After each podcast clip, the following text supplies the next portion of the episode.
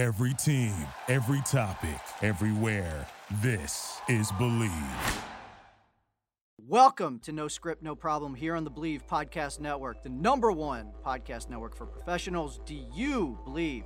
No Script, No Problem is the show that takes you behind the curtain of unscripted television like never before with insight from some of the best in the business of reality television, documentary series, competition shows, social experiment game shows, and much more. From Shark Tank to Below Deck to Queer Eye to Naked and Afraid, if it's unscripted, We'll get into it. I am your host, Steve Berkowitz. I'm a 15 year veteran producer of unscripted television. I've done shows like Extreme Makeover Home Edition, BattleBots, OutDaughtered, The Rachel Zoe Project, and Pros vs. Joes, among many others.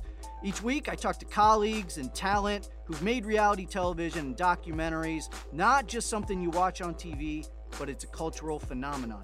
Now, if you enjoy the show, please subscribe and rate it with five stars.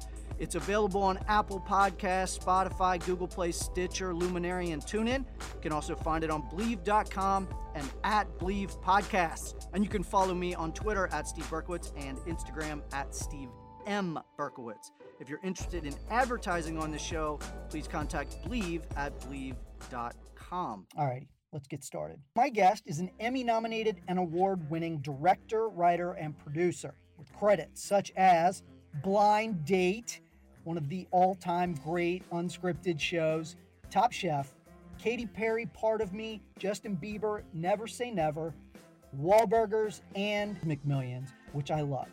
He is currently the president of Unrealistic Ideas, the unscripted production company he formed with Mark Wahlberg and Stephen Levinson.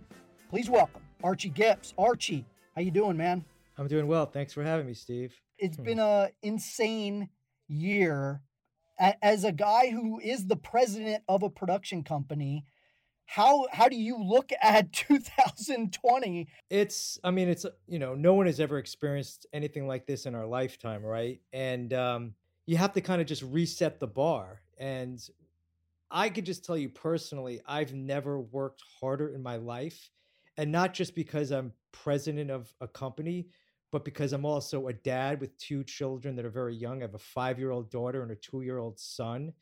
So trying to multitask, I can't tell you how many times, Steve, I've been on a pitch where my two year old son will come crying in and I'll have to continue to the pitch. You know, that's just not something you're used to dealing with right. when you're back in your office, you know? So to be focused and to be able to do you know my job well not only to be a great president to be a great father which is really important to me equally important to me it's it's been very physically demanding. The hours are insanely long but i'm not complaining. I embrace it and i'm lo- i love what i do. So you know to me it's not really work it's just creating fun stuff and interesting projects. How have you adjusted just everything that you do, whether it's tempering your expectations of the company or of your employees. How have you adjusted your mindset in terms of, you know, the output of the company, in terms of how many shows you sell, in terms of just what you get done in a day because of the pandemic?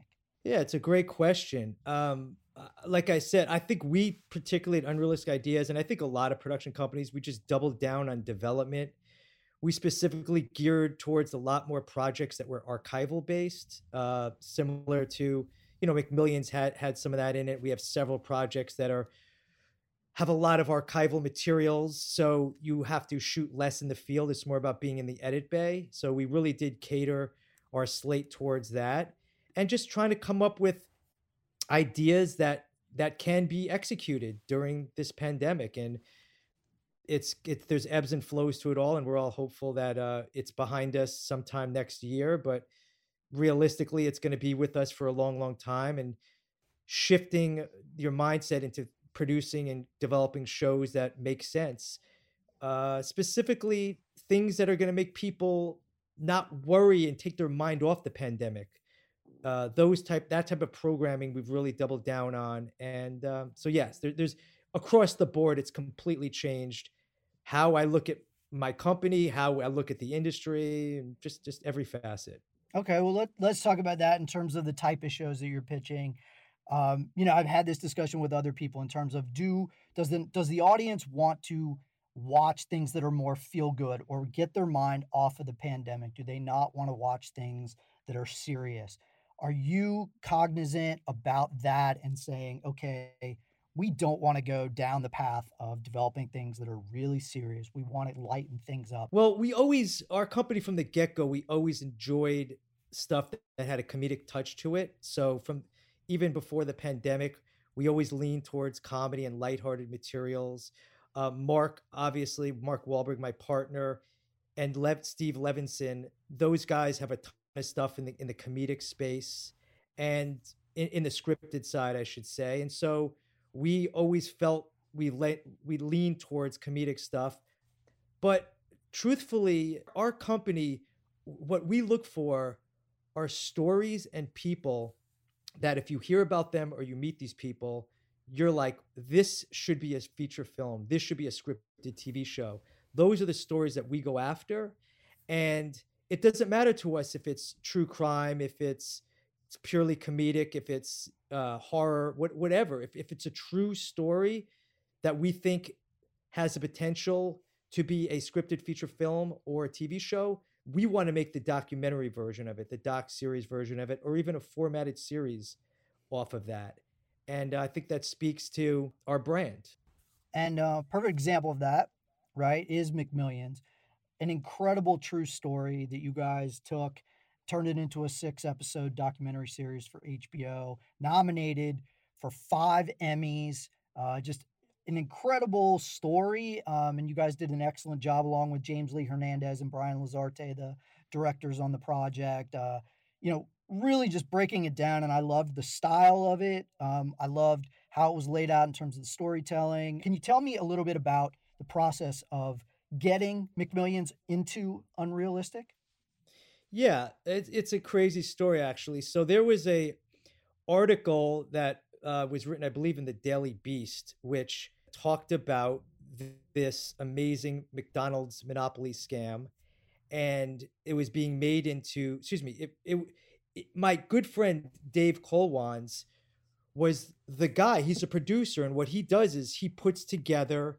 Um, he takes stories that have kind of out of the zeitgeist that have happened many years ago, and he pairs up with the writer, and they write stories, and then they get them flipped into feature films. And so when that came out in the Daily Beast, and a couple of days later, it was announced that that Ben Affleck and Matt Damon were going to make it into a feature film.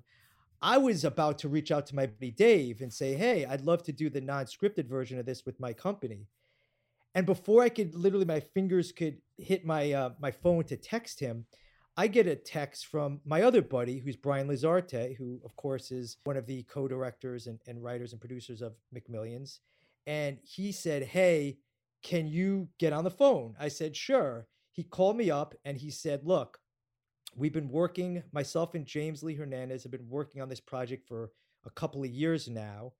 And we have all of these interviews, actually had three interviews with the FBI. They had the FBI on board and they were concerned because there was this huge announcement of Damon and Affleck having the scripted version, and they thought that they were going to get screwed out of it. So I said, well, the only way you could beat uh, Damon and uh, Affleck is if you have Wahlberg.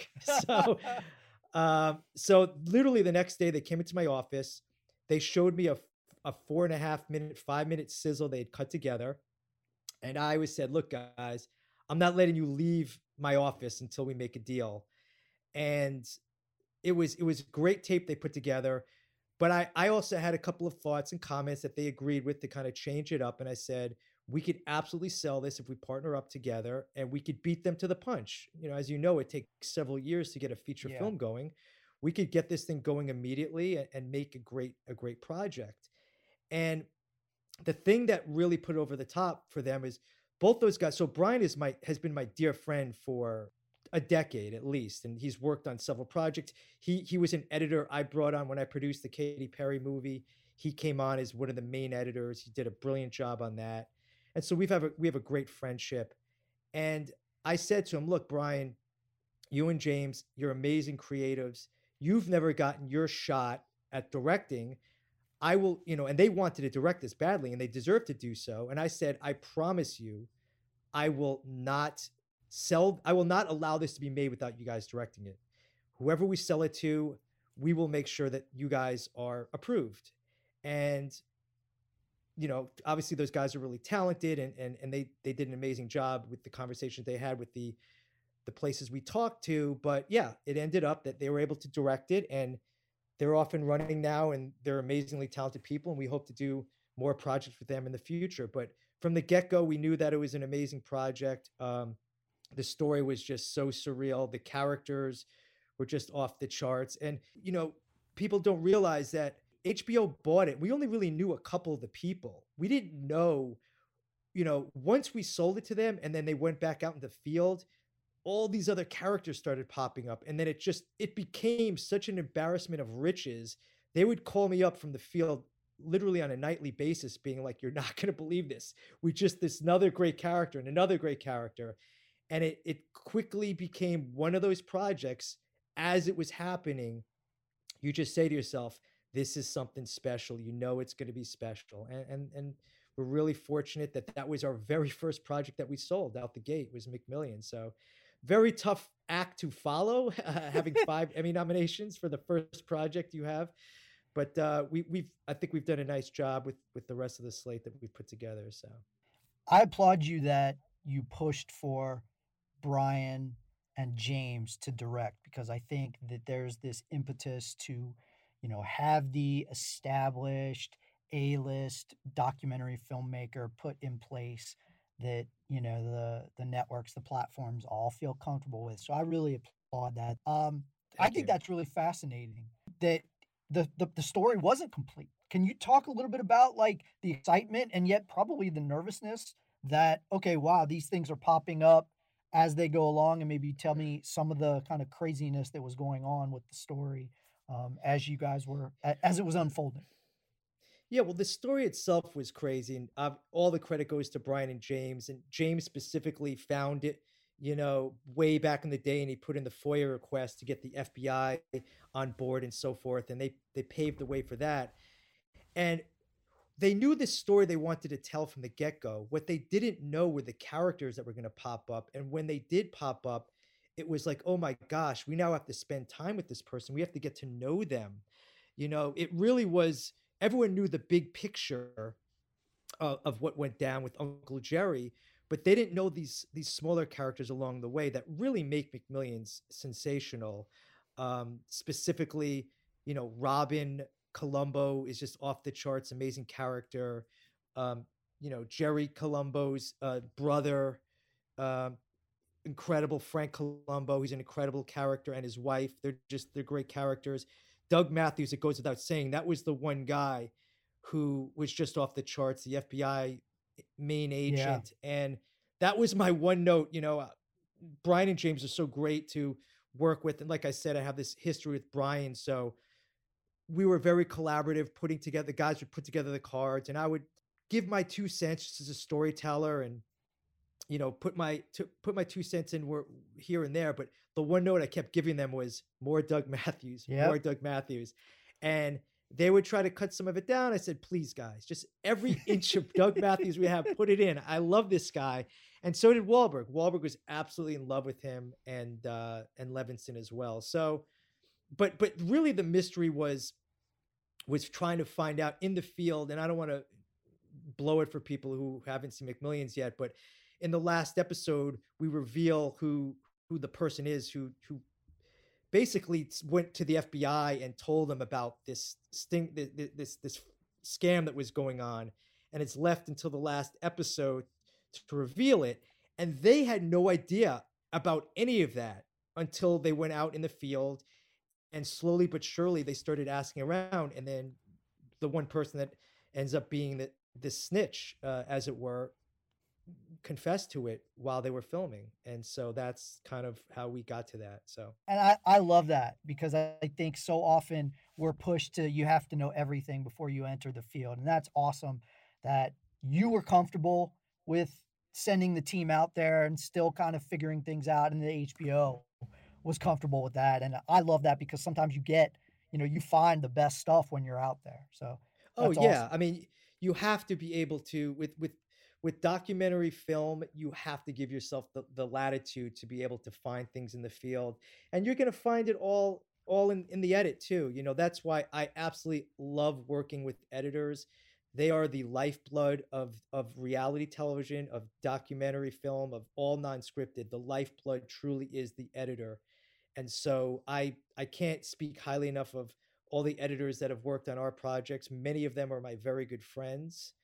And that's where the secret sauce is to me is is is in the edit before you became the president of Unrealistic, you were a top-notch producer, and I love the fact that your your career goes all the way back to the very kind of beginning ish of reality. Yeah, you know where I'm going. Blind Yeah, Date. Fifth Wheel, Yeah. Chains of Love. You knew I was going to ask about this because again, like for for somebody, yeah, for our generation, like that was it, man. That was the beginning. You know, to come all the way from those early days to being, you know, on a on a project like McMillions. When you look back on those early shows, working with you know Jay Renfroe and David Garfinkle of Renegade, the kind of yeah, I mean the those were revolutionary shows. What how do you look back now on your experience on a show like Blind Date? thoroughly embarrassed. No, I'm kidding. No, um, no, I loved it. I mean, David and Jay. I actually, I had uh, before the pandemic. Uh, David and I had uh, had breakfast together. We we uh, had a project that we went out together with Renegade and Unrealistic Ideas that unfortunately didn't sell. But I, I- you know, David and I have a, a great relationship, and it was uh, uh, the people that came out of that blind date team. Again, not to pat, you know, break my own pen myself on the back, but it was amazing people that were in that room that were original writers and producers for Blind Date. It was like five or six of us that have gone on to start our own production companies or have big production deals with with you know networks and so forth. So it was an amazing training ground. Um, and people to this day, you know, older people that know the show, it was it's still a guilty pleasure of theirs, and they always loved the show, and it's one that people always love to talk when they see that that I worked on or they know that I worked on it. They always have questions that they want to ask me about it. But it was a lot of fun. It was a big grind. It was a daily show, so we literally were working from 9 a.m. to midnight, six days a week. I mean, uh, so it was it was a lot of work, but again, it was a lot of fun. Just every time I think of the show, I, it reminds me.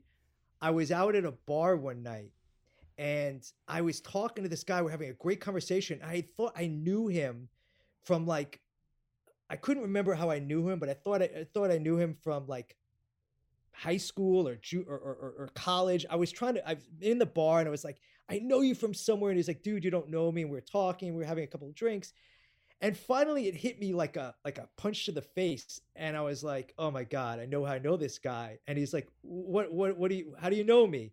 And I'm like, you were on Blind Date, and I was, I was your producer, and I wrote, you know, the thought bubbles for you in the date.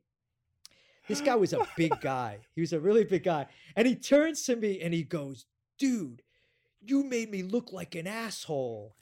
And this is like a really big guy. And I'm like, Dude, you were an asshole. Ah. And he just starts to crack up and he's like, You know what? You're right. I was. And then the rest of the night, he like bought me drinks and he was just joking about the whole date and how, like, how the date went south or whatever. But I just, it, it was so surreal be like living in LA and being out and about and seeing these people that you were writing about their dates on, on blind date and then you'd see them out and about. There was a, a true like kind of raw magic to that show. Um, And the and the best thing uh, that I could take I could go out on dates and use it as a tax write off because I was doing research for my job. That's golden. Yes, that is golden. Um, so from Blind Date, you know, you really kind of evolved as a storyteller, doing shows like Top Chef, Braxton Family Values, and then you become, you know, you become a showrunner and executive producer. Was there a moment? Was there a show that you got that kind of led you down that path? It's interesting. Um, one of the major shows I worked on was, um, it's funny enough, was Duck Dynasty, which of course was a tremendous hit. Yeah. I was I was brought on as a consulting producer to help work. That was a soft scripted reality show, as everyone knows, and I was brought on. And my my dear friend Mike O'Dare is an Mhm. amazing producer, and he Yes. w- he was he was essentially, in my mind, the showrunner on that. I believe he was an EP on. I don't know if he was technically the showrunner, but in my mind, you know, he was he was really the mastermind behind that show. And I, you know, by working on that show was the exact same time when it exploded. So people saw that on my resume. And even though I wasn't the one in control, whatever, they said, "Oh, you worked on, you know, Duck Dynasty," and yeah, that opened that opened some doors for me. But also, really, I would say the one that really made kind of vaulted me into like another stratosphere, I guess you'd say, quote unquote stratosphere, is um yeah, the, the Braxton Family Values, because that show it you know I was a showrunner on that. It did two things. One, it it showed that I could work with celebrity talent, you know, Toni Braxton and her family, and also we really shaped that in the edit and turned it into a smash hit for you know we tv it became their flagship show. So i think that was the show that when when that came out um, and was tremendously successful i got a lot more people interested in working with me. And you have to remember steve i come from a, a scripted background. You know i went to nyu film school and i came out here in, to los angeles as as a screenwriter and actually wrote several screenplays. Um, I have a couple that were made into into movies and so forth. And so I come from a storytelling background, and I think that really serviced me very well in reality because I was able to shape. I was able to use basic storytelling structure that I knew inside and out, and was able to put that on top of non-scripted material to give it shape and form that helped a lot of these shows that were essentially non-scripted sitcoms. I mean, yeah. that's really all Braxton Family Values and uh, many like Chrisley Knows Best, which I didn't work on, but you know those types of shows, and of course sure. Wahlburgers, they are non-scripted sitcoms. And so, um, my background as a as a screenwriter and a sitcom writer really helped me tremendously in, in getting these positions. I mean, that's kind of the way I see shows like Braxton Family Values, like Wahlburgers. I mean, it really is. It's kind of reality sitcom. A hundred percent. And I used to, you know, the real training ground. This this used to infuriate network executives, because you know I would come in for an interview as a showrunner position, and they would ask you, what what show on your resume is the one that you you know really speaks to who you are as a, yeah. as a showrunner and i would say none of them and they'd be like what are you talking about I, and i would say I directed and wrote an independent feature film that by far and away had, is the greatest training ground for being a showrunner. Yeah. And because you have to work on the fly, you have scripted material as an independent filmmaker, but let's just say a location drops out or this or that. You've got to change it on the fly so it doesn't matter that it's if it's in a pizzeria or a shoe store, it doesn't matter the story has to be told a certain way and and it's really just about the character development and the plot and the plot moving forward. And so that's that's how i look at all storytelling is clearly it's through you know through character and through plot development and and i think being able to really be able to think quickly on the fly is what makes a great showrunner and knowing story inside and out is the most important thing to be able to think quickly on the fly because you need to know what you really need or don't need. If something falls through, if someone doesn't show up, location drops out, all these things happen on literally a daily basis in, in non-scripted, the non-scripted world. And to have that confidence that you could tell the story and not worry about or freak out that the location dropped out is really important. Yeah. I think one of the other things that's really important on a show, whether you're talking about Braxton Family Values or Wahlburgers, is that even though you do, because of just the the logistics of getting a celebrity family in the same place and organizing all their schedules, they still need to feel natural. Like everything needs to be natural. Can you talk a little bit about with Braxton Family Values how you really kind of, you know, as a producer, made that feel like everything was natural, everything was organic well, you couldn't help the, the the those are real sisters, right? You can't help but make it real. I mean, you put them in a room together, it's real. So it, they did the heavy lifting. It really was the storytelling, right? And what that entails is whether it's, you know, with with the Braxton family values or with Wahlburgers, it's having real conversations when you're plotting out what the stories are going to be the, for for each season, and having like for example the Wahlburgers, you know, I'd I'd get together with Mark and I'd say, hey, what's going on in your life right now? You know, what are you what are you interested? What what, what movies are you working on? Where are you going to be traveling to? And I would build stories that were completely organic to what was really happening in their lives. You know, that would be on top of what we're tracking. And the same thing with with with the Braxtons, you know, they have real things going on in their life and we're tracking that. But if say, you know, Tamar is working on an album, then we would want to clearly we'd want to document that, but we'd also want to have other storylines that are more personalized that could be attached to that. So it's again, it's it's a soft scripted world. We never people always ask me, "Oh, you tell them that's reality TV. Like you you wrote stuff for them to say." And to, I was like, "No, I never did. I've never done that. The only thing I have done is we've set up situations where I've asked them, "Hey, what are you doing?" And then we've created a storyline from that. But we don't I've, I've never written dialogue for anyone. You know, that's right. just that's not me yeah. as a producer, and I think that's a misnomer. I'm sure there are there are play you know places that have done that. You know, Duck Dynasty, you know, Border. They didn't write the you know those guys were incredibly funny. Sure. You know, the Robertsons were incredibly funny, but um, you know, I, I personally don't write stuff for them, but it's just creating really entertaining organic things that are happening in the lives of the people that that we happen to be you know making the show about. And in the case of the braxtons and and of course with with mark and the wahlberg family truth is stranger than fiction you know? What's yeah. going on in their real lives was just crazy stuff so and then moving on to Wahlburgers, talk a little bit about just how tough it was to kind of organize everybody, bring them together, just to kind of make that show. It wasn't just a show about one or two of them. It's a big it was a big show. Yeah, it's a big show. I used to joke with my friends. I have I have uh, a bunch of friends that are very successful directors and very successful uh, scripted writers and showrunners. And I'd be like, you guys make like five times as much as me, but I'm basically doing this. I'm doing the same job as yeah. you. I'm working yeah. with A-list talent and I have no script, by the way. You could plot everything out pretty easily. I have no script, yeah. right? So, um, and I, so it it was a. I will tell you this: it was a very. Uh, the logistics of that show were incredibly difficult, but it was by far and away the coolest and most fun I've ever had in a show, because nice. the world that was opened up to me, working with you know Mark and Donnie and Paul it was just a lot of fun. They like to have fun, and there were just so many cool things I got to do, and that's the that's the real blessing of being able to work in our industry.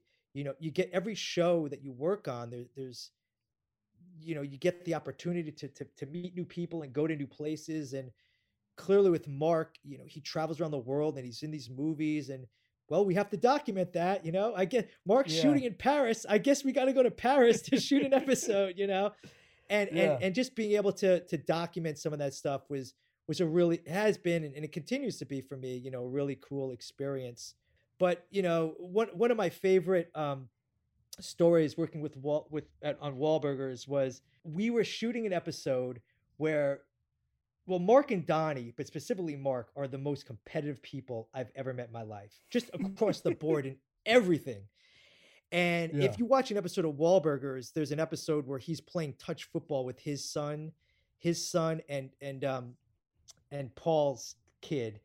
And he's like full out, Mark is like full out like cheating to win the game. And it's like all real. I mean, he's such a competitive yeah. guy. And I, that's why that's why I love him so much. He's just so competitive. So we were there, there's an episode where we're filming the Wahlburgers softball team is going to play against Tasty Burger, which is a real burger chain that's based in Boston that they don't like each other, Wahlburgers and Tasty Burger. And so they challenge them to a softball match. And so, of course, Mark being Mark, is like, well, we got to play this in Fenway. And I'm oh like, oh my, oh my gosh. So we yeah. had to logistically go to Major League Baseball.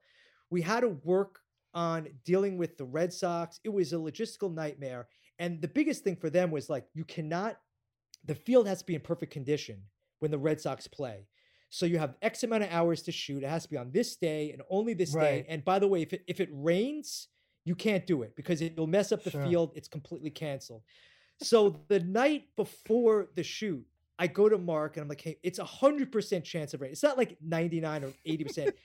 It's a hundred percent, and it's and it's hundred percent for like the entire day. You know, like you go on your like iPhone, it's like the whole day. And I'm like, Mark, we gotta like figure out. We want to do this as a basketball game. We'll go to a gym or something, and we'll Yeah. play Tasty Burger in a gym. And he's like, No, dude, like we're playing softball, man. Like I want to beat them in softball in Fenway. The next morning, it's still it's like drizzling, and it's supposed to come really hard down. And I go, Mark, can we can we please like get into this like get a gym somewhere? He goes, dude, I'm telling you right now, it is not going to rain. I'm like, Mark, it's first of all, it's drizzling right now. Second of all, it's supposed to be a hundred percent chance of rain. He's like, dude, it's not gonna rain. We get to the field, the skies clear up. Nice. We shoot this thing for two and a half hours. The second we stop the game, the c- clouds come and it starts to pour. It was the most surreal thing Yep. I've ever seen. Like Mark was like, "I promise you," and somehow it didn't rain. But yeah, no, it was it was it was a logistical nightmare. You know, the family, the you know, Donnie Wahlberg is is one of the busiest guys in show business. Between, Yeah. I mean, a great guy, but you know, he, he's in New Kids on the Block. He's on Blue Bloods. He had his own, you know, non-scripted show with Denny, Donnie Loves Jenny, which I also worked on. So he had all this stuff going on and and trying to like get them in the same time and place. And it was it was again, it was a challenge, but like I said, it was it's you're make we're making TV shows that are supposed to pe- make people laugh and smile. So if we're not having fun doing it, then we're in real trouble. for sure. Dealing with celebrity talent is something that, you know, in unscripted, right? Like all the networks, all the platforms love to get their hands on A-list talent. You have, you know, managed to be really successful with that. Whether it's uh, Justin Bieber, Never Say Never, whether it's Katy Perry, part of me, whether it's the Braxtons, and and obviously with Wahlburgers. Is there is there Yeah. a style that you have? What what do you do to kind of bring out the best in, in celebs? I think I I mean the one thing I think I do is I just give honest feedback to people. You know, I'm a, I'm a New Yorker, I'm a straight shooter, and and I think a lot of these guys, you know, Mark and Donnie aside, but I mean, or, or included, but other people too that I've worked with, and I, they they're surrounded by so many yes men and people that it's like for you to just like be honest with them and say, hey, I need this or this. I think they appreciate that, and it's like they respect it and um, i'm you know I'm, I'm obviously very respectful of them and and their time and and uh gracious and but i also make sure that they hear my own they hear my voice and i have my own opinion and and i let them hear it you know and, and it done in a very collaborative way a lot of the times you don't get your way because the schedules are crazy or what have you but i always try to let my voice be heard just so i know that i got it out there and i did the best of what i could and like I said, a lot of the times I think they respect that and and and, and they respond well to that. And you know, especially now with unrealistic ideas, we have a ton of you know superstars and A level people we're dealing with, and I, you know, we're we're in development with a lot of things or trying to pitch things with other other folks, and um, never a dull moment. But it, it's really it's really cool and fun to be able to have conversations with these folks and some are a little kookier than others but um you know, always respectful of, everyone I'm dealing with. now that you are the president of Unrealistic Ideas, you are a partner Yeah. with Mark Wahlberg. You said he is the most competitive person that you Yeah. know. Is there a stress? You know, being a showrunner, I'm sure, was stressful on Yeah. his show. How stressful is it to be his partner? Well, to Mark's credit, Mark is the type of guy who, being around him, you want to work hard for him. He doesn't say, dude, what are you doing? Bust your ass. You want to do it. You know, every time I jump on the phone with Mark, the very first thing he says to me is, Hey, how is your how are your kids doing? How is Wally? How are Lucy? How is your Yeah. wife? Seriously, he really cares Yeah. about my family and he's he's a good. great guy like that. And even I'll and I'll like sometimes I'll jump on the phone with him like, hey man, like I, I got a question about this thing. He's like, whoa, whoa, whoa, whoa, whoa. How is the kid? How are the kids? Yeah. You know, he, he's always like that. So but I will I would I would be lying, Steve, if I didn't say the stress level is a thousand times more being president and a partner in a company than being a showrunner because you Really? could always you know yeah i mean being a showrunner you always could hide behind the production company that you're dealing with or the network or whatever i now have to oversee you know there's probably around 70 projects on our slate in various forms Yeah. of development pre-production production post-production it is um it is highly stressful especially when you're working out of home my wife is you know Yeah. a professional she's a lawyer. We're both working out of home with our two kids screaming around. That obviously doesn't help the stress level but to be very candid with you most of the fun that you have as a showrunner is gone when you're running a company.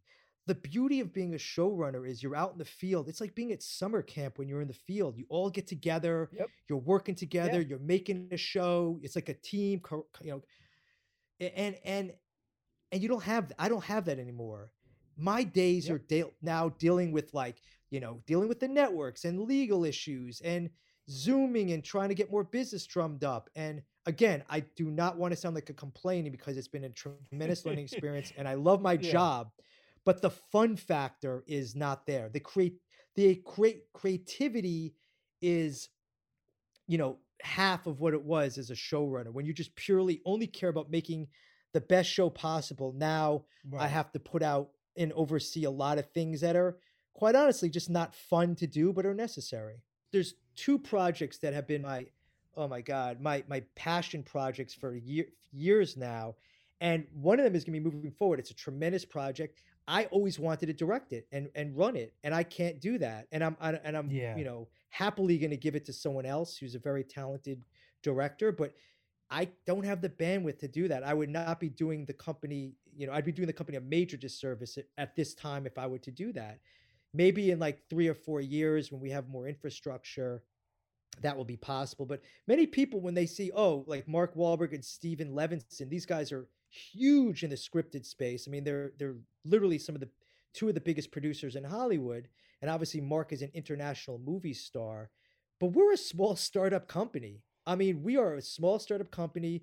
We have, I believe, right now, eleven employees.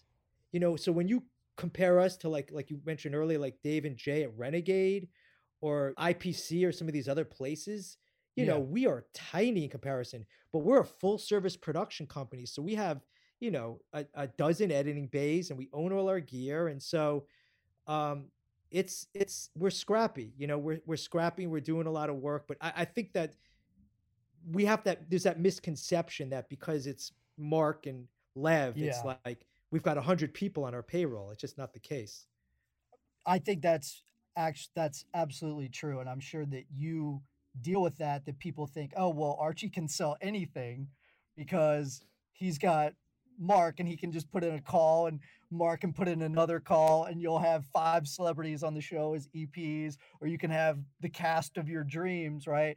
Is that tough? Probably you have friends calling you up, Archie. I got an idea. Is that part of you know part of the stress? yeah it's not just my friends like my brothers are calling out.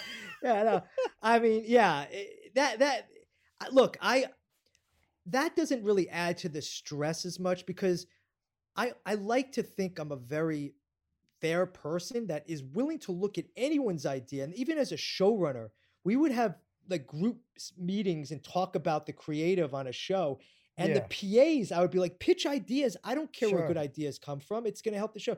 So it's the same thing. Like, I wasn't joking. My brother literally pitched me a show like the other day, and I'm like, that's a pretty damn good idea. And so we might end up developing it. So a good idea could come from anyone, and I'm always open to hearing ideas from literally anyone. But the majority of the time, what they're going to hear is, we've already tried that, or you know, it's we, we need exactly what you said, Steve. Like, you can't pitch us like, oh, here's a great format. We're gonna do Right. a show where, you know, Mark's gonna go and we're gonna get 10 of the world's strongest men and they're gonna jump out of a building. You know, it's like, great, you gotta get us those guys. Like, we can certainly use Mark's name to get people interested. We do have a bunch of people that Mark is friends with that we are developing shows with that are celebrities, you know, sp- specifically sports athletes and musicians. So that that is a huge thing that we have going for us with Mark's personal connections. But we still need, you know, to cast these things, especially if it's a show that's based on casting celebrities. It's a Yeah. format that you have to cast. That's real tough, you know, Yeah. because th- that's something where, you know, and everyone has that problem, even us. You know, we could Sure. get maybe one person on board, but you can't get like eight people, you know, if you have to cast out a whole season. So, Yeah. In January, Discovery Plus will be launching. Um, yes. we just, you know, yeah, we just fi- found out, you know, some of the early shows that'll be coming out. And so they are joining a very crowded field. So come January of 2021, we will have Netflix, Hulu, Amazon, Peacock, HBO Max, Discovery Plus, Disney Plus, Apple TV, and I think Paramount Plus. I don't know if CBS All Access has become Paramount Plus yet, but it it will be soon. I may have forgotten Snapchat, and you still have Facebook Watch. So these streaming wars are, you know, really underway here. You know, and and Discovery Plus, you know, that apparently they'll have uh, you know a five dollar a month with with ads, and then seven dollars uh, ad free. So. Archie, how do you see Discovery Plus playing in this kind of war zone of streamers? Well, let, first of all, when, when is this going to air? the, because Well, uh, we'll probably have four more new streamers by the time uh, you know this airs. I got my own. Um, I- the- yeah, I'm, I'm gonna have my Yeah, own. there you go. I was gonna I'm say. Yeah. I know. Just add a plus to it. Archie Plus Yeah. is, is going to be the new streamer. Steve Steve Steve Plus. yeah, there um, you go. Look, I this. Well, I should preface this with I believe we have a show that will be going to Discovery Plus. so um, I love it from the standpoint that it's just a great uh, place for non-scripted content to go to. Um, another buyer. I, I was very sad to see Quibi go. Yeah. Uh, we had one project on Quibi. Not, I know a lot of places have sold several projects, but you know, we need we need as many buyers as possible. Um, do I think that they could all sustain? Uh, no, but I think that Discovery Plus has is really smart about what they're doing it and how they're positioning themselves is truly no scripted material whatsoever, and they're relying heavily on the non-scripted world and i think that they're going to lean in heavier and heavier into premium documentaries which is our forte. So as a seller you know i'm thrilled about this discovery plus because it's another premium content buyer for our you know projects. Um i do think i'm just, i'm old school when it comes to it. I mean I, I i'm remembering you know back in the day when you know your cable bill is like $170 right? Like remember if you get like the hbo package and all this stuff it's like 150 a month or something right? Yeah. so let's just say you get let's just round things up it's $15 you know obviously discovery plus is less some of these are less but let's just call it let's just say across the board it's 10 bucks some are more expensive some are cheaper per streamer so if you Yeah. get 15 of them it's 150 bucks you know what i mean Exactly. it's not that bad. Exactly. yeah, ultimately, I, I think the ones that have the back catalog are really the ones that are going to do the best. And if I'm going to make one bold prediction that we could go back and laugh at years from now or say, oh my God, Archie was right, I very much can see Apple and Netflix merging at some point, Hmm. or basically Apple taking over Netflix. That would make sense. Apple has no library. They need. Yes, exactly. They need the library. Yeah, and they obviously yeah. I mean, A- a- they- and, they've- what does Netflix need? Money, right? money. And what does Apple Yeah, have? they need money, So, and they've got money. Yeah. Yeah. Yeah. No, it's, it's good. It's a good point. Um, all right. So I wanted to ask you about 2021. We're headed into the new year. What are you Yes. excited about um, business wise? What are you excited about creatively as you and the company head into 2021? we have I'm, I'm, I'm very excited i mean we have a few projects that are in production right now that'll be coming out in 2021 um, a few things that should be sold between now and february um, that we're extremely confident of i can't really get into the specifics of them they're premium documentary series that I think people will really dig. We've got a few projects that are true crime, that are comedic true crime, in the vein of McMillions, uh, crazy stories. The thing that really was great for us is that once McMillions was out there, we did another true crime story that fell under the radar, which was called Run This City because it was on Quibi. So not many people saw it, uh, unfortunately, because not many people had Quibi.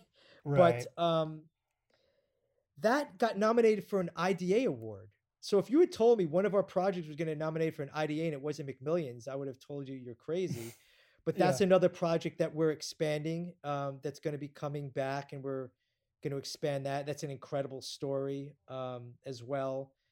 I'm just excited about you know getting a vaccine and getting out in Yeah. the world again. You know, yeah. and sure. uh, you know, got kind of getting back to normal. I know it's gonna be a very slow process, but um, you know, we really, I've really been hunkered down in my bunker here doing Zoom chats. You know, Steve. I mean, so much of this industry is based on going out and having you know happy hour drinks or, or lunch with folks and being face to face, and that's really how you um make connections and bond with Sure. people and and and and sell a lot of you know get to know people and that's really what this town is all about is the relationship. so having to work over zoom and and deal with things that way has has been a struggle you know It- it's not as personal um, it definitely makes things much more efficient. You don't have to drive all around town Sure. for meetings and so forth but it definitely takes away that special face to face but um 2021 is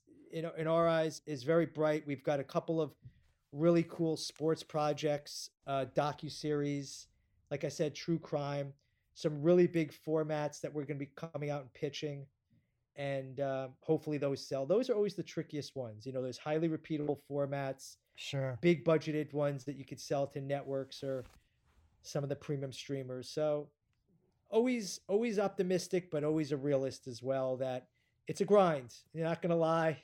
You know it, I know it. Yeah. Selling things is a grind. It's a grind. And even if Mark Wahlberg is your partner, uh, and Steve Levinson is your partner, it's still a grind. Of course. Yeah, you mentioned pitching on Zoom. So I wanted to see because I've been taking something out lately. And just it is Yeah. so hard to know if you're connecting with the network executives because you're just sta you're just by yourself staring into that. Do you you know, and you've got kids running into the room. Yeah. How how insane has it been for you, you know, to be pitching big projects over a Zoom? God's honest truth. My wife is, you know, works like I said as well. So she was on a very important Zoom. I was on important Zoom pitching. My son came in screaming, crying. I had to change his diaper, literally wipe his ass during a pitch while I was talking. And it was surreal. But um, I think people give you a lot of leeway. You know, everyone understands we're kind of all in this together and you know they see my son and he's cute and stuff but it's very hard to focus i agree with you a thousand percent it's impossible to read the room. You could almost tell like they're looking at their emails or look you know when they're you know they're multitasking while they're on the zoom with you or at least Oh, in a, when you were face to face with them you know you can clearly tell if they're looking at their phone or not when they're in the room with you but you have no idea if they're truly paying attention or not. Um definitely not they're not um, absorbing the the sizzles and the decks beforehand as much as they used to because they're bombarded. Everyone's bombarded Right. with Zooms now, so it's a way of life. I do think a lot of, from what I've heard, a lot of the the networks and places, you know, not until May of next year are they even going to be considering going back into their offices. Right. So, you know, there's several, we're talking about at least five to six more months of, of Zoom meetings for sure. And even then, I'm sure it's going to be much limited, much more limited face to face meetings and relying more on Zoom. I personally think that networks probably enjoy um, the Zooms. And I think the, the, the sellers like ourselves are the ones that need to, you know, prefer the face to face. I miss the like interaction and the the smiling and seeing people and Yeah, it's, it's tough. It's tough, and it's based again. It all comes down to like the relationships, you know, and it's it's yeah, it's very hard if you don't have a previous relationship with someone you're pitching. It's it's it's impossible to like become friendly with someone over Zoom. It just is. I always like to uh, end the show with uh, just anything that you're watching. Um, do you recommend anything? Is there anything from Unrealistic that you want the audience to watch? Um, anything that may be coming out in early 2021 mm. that you want people to watch? Um, just anything that you think is worth watching. It's funny because uh, I'll tell you something. I I watched just enough. I need to be compelled by something to continue to watch it because, as you know, I left you know something out which is probably important for my job. Not only are we, you know, trying to sell, we are almost like a buyer because so many people come to us trying to get Mark attached to projects. We constantly are spending so much time. So I'm watching so much material that people are bringing to pitch us that so much of my time is taken up that I usually when I'm watching stuff, it's highly recommended things that come from my friends or um, now I'm gonna have to ask you for highly recommended. but um, you know, I'll only watch just enough. If it doesn't capture me right away, I'll stop watching it. Like I will tell you this: I've never watched Tiger King. And, wow. and not because obviously it was beloved and it was a cultural phenomenon. Yeah. But I knew that um, it was six or seven hours of something, and I already got kind of pieced. I watched five minutes of it, and I said I'm not going to watch any more of it because I knew what it was going to be, and I wanted that time to work instead. Does that make yeah. sense? That makes 100% you know? sense. Your dad. There are some series that I do the exact same thing. I can watch 10 minutes. I'll, I'll give you an example there's a four part doc series on the Heaven's Gate cult. And I watched the first 10 minutes and I was like, oh, yeah, I remember that. That's, and I was done. I'm like, yeah, I get it. Yeah. they were the sneakers and they thought they were going to outer space.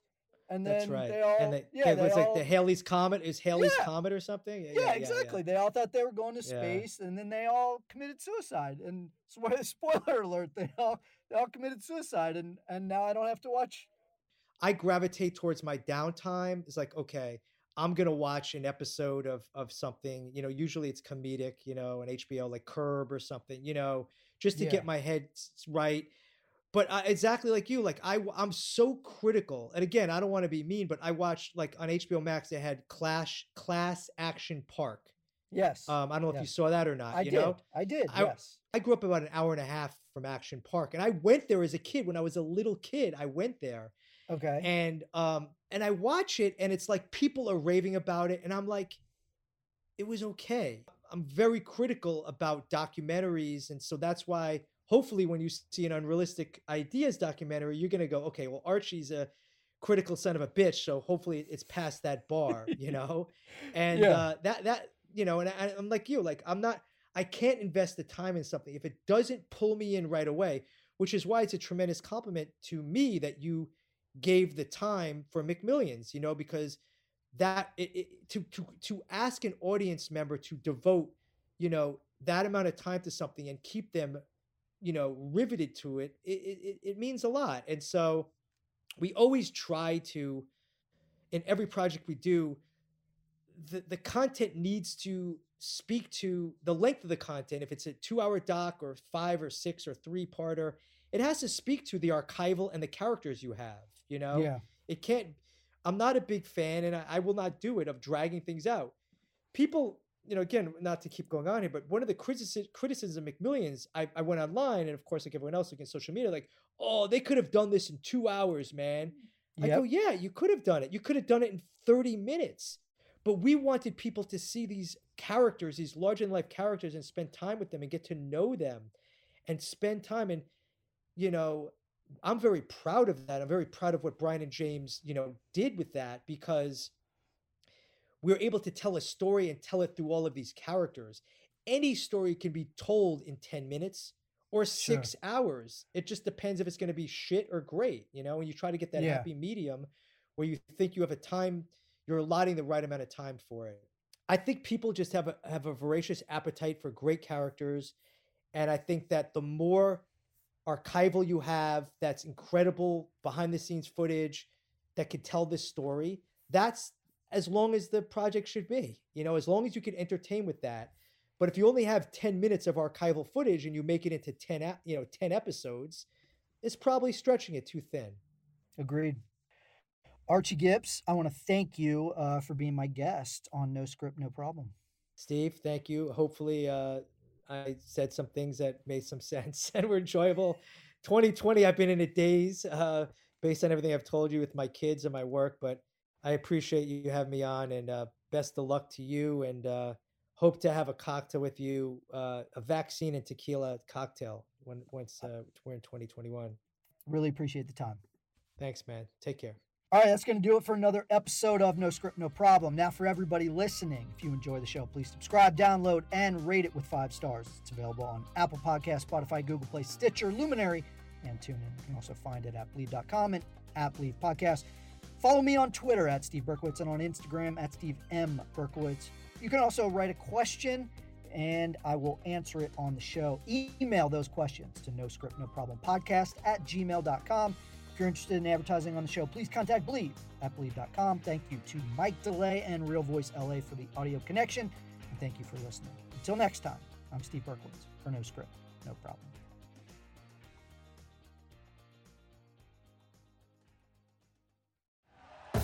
Thank you for listening to Bleav. You can show support to your host by subscribing to the show and giving us a five star rating on your preferred platform. Check us out at Bleav.com and search for B L E A V on YouTube.